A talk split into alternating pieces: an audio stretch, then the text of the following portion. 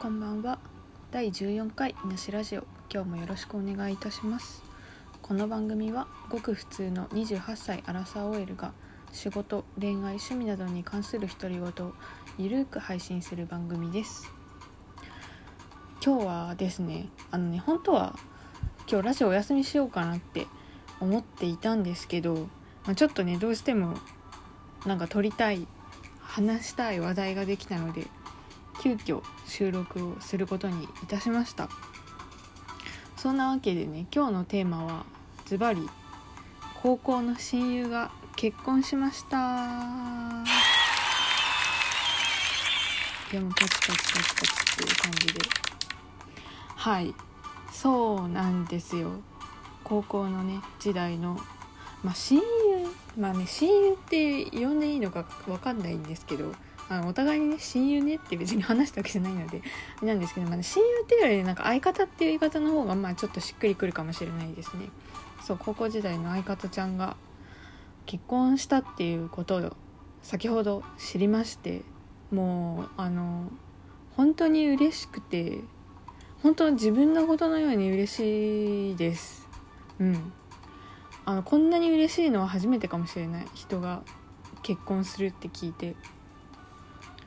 うん。別に今までもねあの本当おめでたいなって思ったけど本当ここまでもうなんか誰かに言いたいぐらい嬉しいのは初めてですね。もうさっき思わずねあの母にね LINE をしました「何々ちゃん結婚するって」って。もうそれぐらいねほんと誰かに言いたくて。はい。そんな感じではい。急遽ねこの話をしようかなと思ったわけなんですけどまあその子はねあの高校から一緒になってで3年間クラスが一緒でした。まあね私の学私なんか高校時代理数科だったんですけどあの私のね高校の理数科はあの1年から2年に上がる時にコースを選んででそこでもう23年のクラスは確定するんですよ。2年か3年に上がる時にクラスがやらなくて。まあなのでね実質クラスが1回しかないっていう感じなので、まあ、3年間一緒率一緒の人っていうのは結構いるんですけど。まあねその中の一人でもう本当に3年間ずっと一緒というか、まあ、何をする時も大体一緒みたいなのがその子でした。うん。まあね思い出ねありすぎてちょっとあれなんですけど、まあね、その子ねすごい勉強もできてで、まあ、スポーツもできてっていう感じで、まあ、友達でありながらねあの結構私の憧れの存在でもあったかな。うん。もう勉強の面でもだいぶ助けてもらったしそれこそね文化祭の実行委員とか結構2人で文化祭となんかなんだろう。球技大会的なやつも2人でやったような気がするな。まあなんかそんな感じでもうなんかいろんなイベントをね2人でやったりとかでね本当に思い出深いというかもうこんな12分では語り尽くせないほどね思い出がいっぱいなんでございますが。まあねうん。ね高校時代もう10年ぐらい前になってしまうのでねなんか なんか時の流れ恐ろしすぎてちょっとびっくりしてるんですけど、まあね、大学はあの別々のねあの大学に進学をしたので、まあね、彼女はねあのさっき言った通りとても頭が良くて優秀な子だったので結構ねいい大学に進学をしまして、まあ、そこからね別々っていう感じになったけどまあでも年末年始はあの、まあ、私も実家帰るし、まあ、その子も実家帰るしでまあ大体ねあの何人かでねそのクラスの仲良かった子たちで、まあ、年末年始にどっちか、まあ、年末に集まることもあれば年始に集まることもあったりいろいろだったんですけど、まあ、必ず年に1回は今でも会ってますね多分会わなかった年ないんじゃないかなっていうぐらいほんと毎年恒例みたいな大学生の頃はねあの8月とかも会えてたんですけど、まあ、なんか社会人になるとねさすがにもう夏休みじゃないっていうのもあって年末に会うのが精一杯っていう感じにはなったかな。うん、という感じでね、まあ、今でも関係は続いているというか、まあ、頻繁にね遊ぶほどじゃないんですけど、まあ、でもやっぱね会うとなんか懐かしいというか、うん、そうねなんだろう頻繁に会うだけが仲良しじゃないよなと私は勝手に思ってるんですけど。うん。そう、うん、そうなんですよね。でねまあ当時からね結構まあもちろんねあの高校時代からお互いに、まあ、相手がいたりとかでねその恋バナもだいぶしてもうなんか放課後教室であの悩み相談をし合うみたいなのが結構ね恒例だったような気がしますね。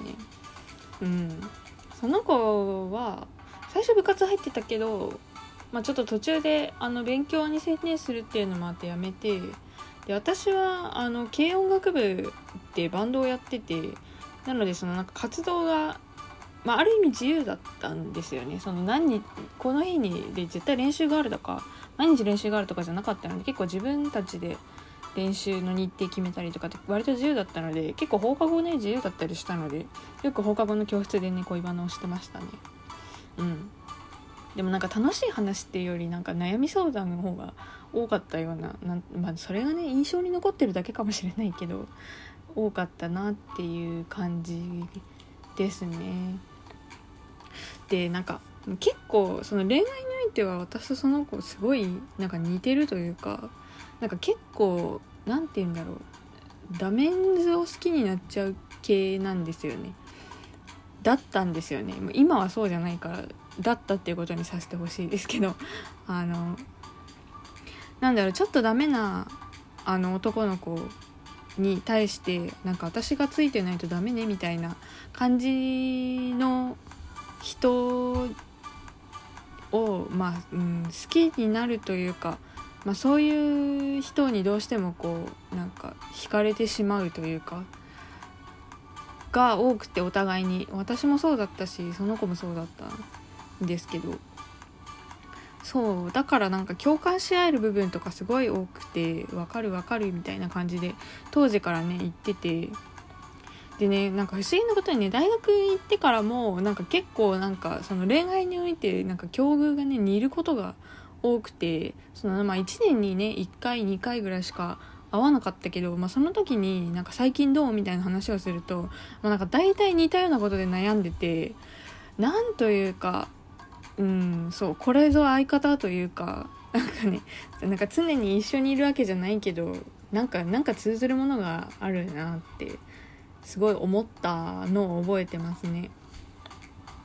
具体的に何だったかって言われるとね ちょっとねそこまでは覚えてないんですけどとにかくああやっぱなんか分かってくれるのはこの子しかいないなってすごい思ったっていうことだけはほんと鮮明に覚えてるなうんっていうぐらいね、まあ、正直ね結構苦労してきたなっていう印象なんですよ。まあ、似てるとはいえねなんか正直その子の方が